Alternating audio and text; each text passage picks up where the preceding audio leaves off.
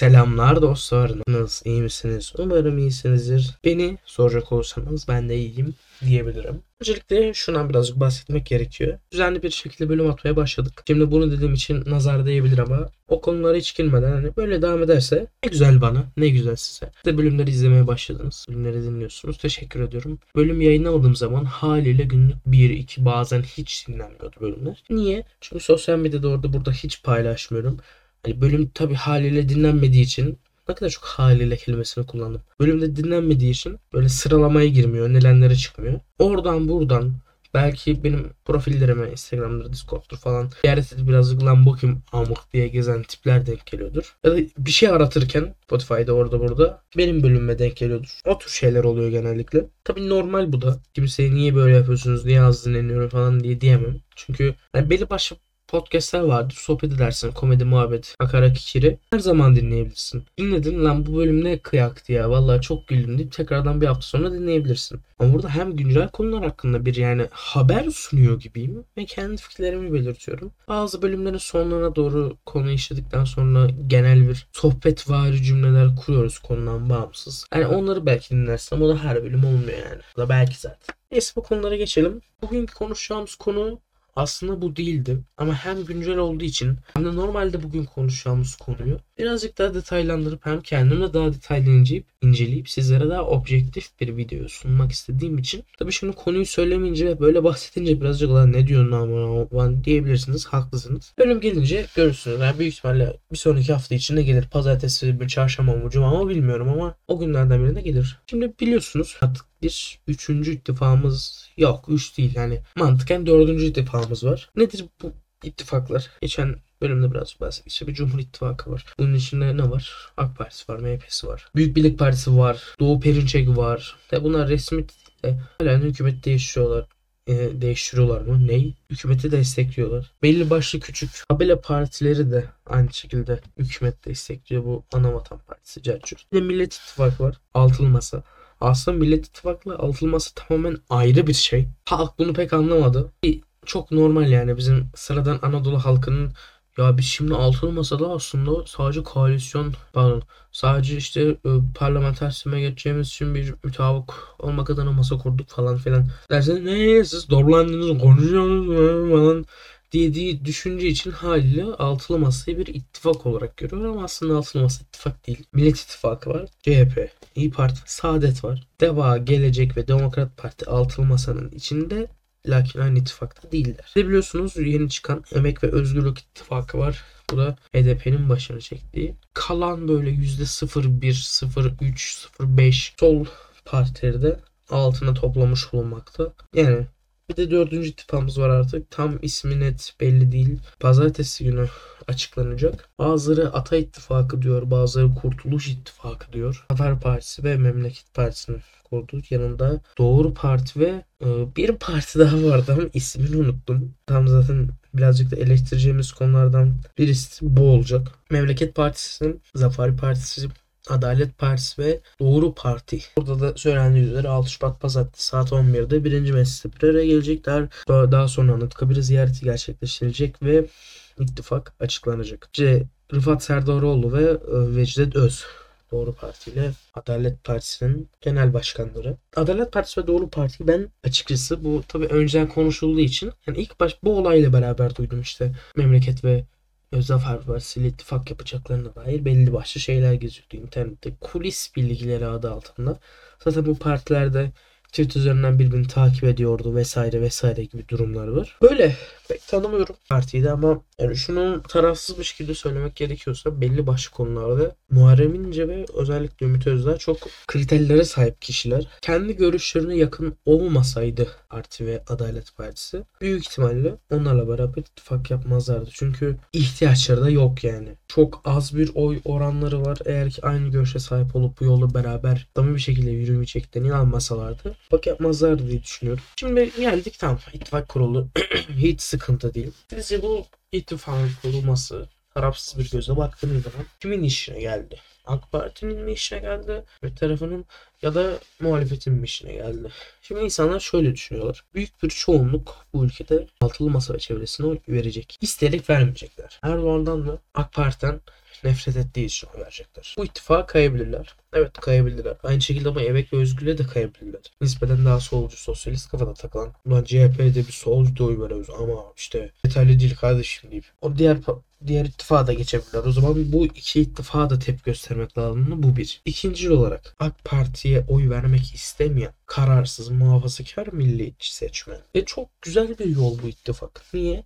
Ya çünkü onlar için CHP, Kılıçdaroğlu falan bir deccal yani. Ne olursa olsun oy verilmemesi gerekiyor. Adam kötü yani, durumdan memnun değil. Ama alternatif diyor ki ulan Kılıçlar var ya, ne bak yine reis diyor yani. Özellikle Kılıçdaroğlu'nun aday olduğu bir senaryoda konuşuyorum. Yoksa Mansur Bey, Ekrem İmamoğlu gibi şimdi ilk turdan bitirme şansı olacak kişiler olsaydı ve Muharrem İnce'dir, Mansur Yavaş'tır, Emek ve Özgürlük'tür. İlk turda kendi adaylarını çıkartıp oy bölecek olsalardı o zaman haklı olabilirdiniz ama yani Kemal Kılıçdaroğlu aday olacak ve kazanması bir yana, hani ikinci turda kazanma ihtimali var mı? Var ama bu önümüzdeki 100 gün içerisinde gerçekten samimi bir, güzel bir propaganda izlemeleri gerekiyor ki oylar artsın. Çünkü 2021'in sonu, 2022'nin başı yani bu doların bir ara böyle her gün bir artıp bir anda 17'den 18'e düştü, pardon 18'den 14'e düştü gece var ya. Yani o günden bugüne her şey ters gidiyor. Sürekli işte Kemal Kılıçdaroğlu, Kava, Demirtaş,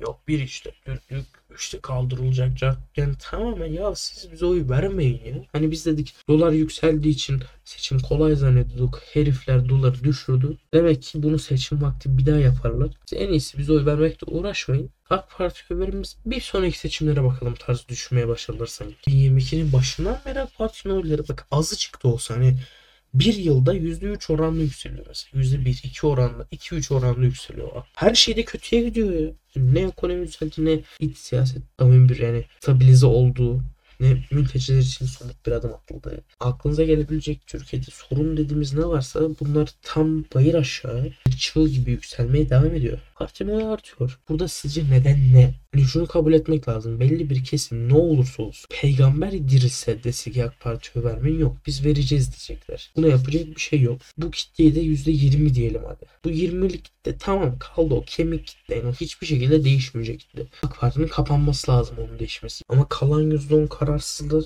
gerçekten açlık için ekonominin kötü olduğunu bilip sorumlusun Erdoğan olanın da farkındalar ama diyor ki düzeltir ya, bir daha düzeltir yani, niye vermeyek diyor. Niye? Çünkü karşısında iyi bir alternatif. Birazcık konudan saptık, geri dönelim. Hani böyle bir durumda dediğim bu ilk turdan kazanabilme ihtimalimiz olan bir aday çıkarsa, pek sanmıyorum, durumlar onu da göstermiyor. Diğer partilerin başka bir aday çıkartıp çalmaları o kesimden mantıksız yani. Zaten şimdi oturup düşündüğüm zaman Ümit Özdağ Memleket Partisi de Doğru Yol ve Adalet Partisi'ni bilmiyorum.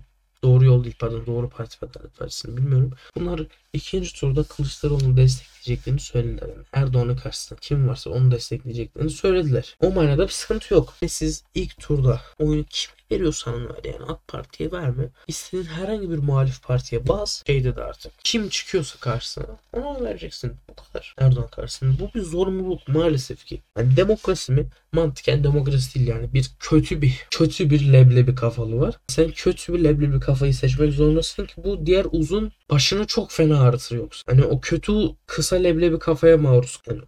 Onun için artık neydi o cümle? Onu ararsın yani. O günlere gelmememiz lazım. Onu bir önceki podcast'te uzun anlattım.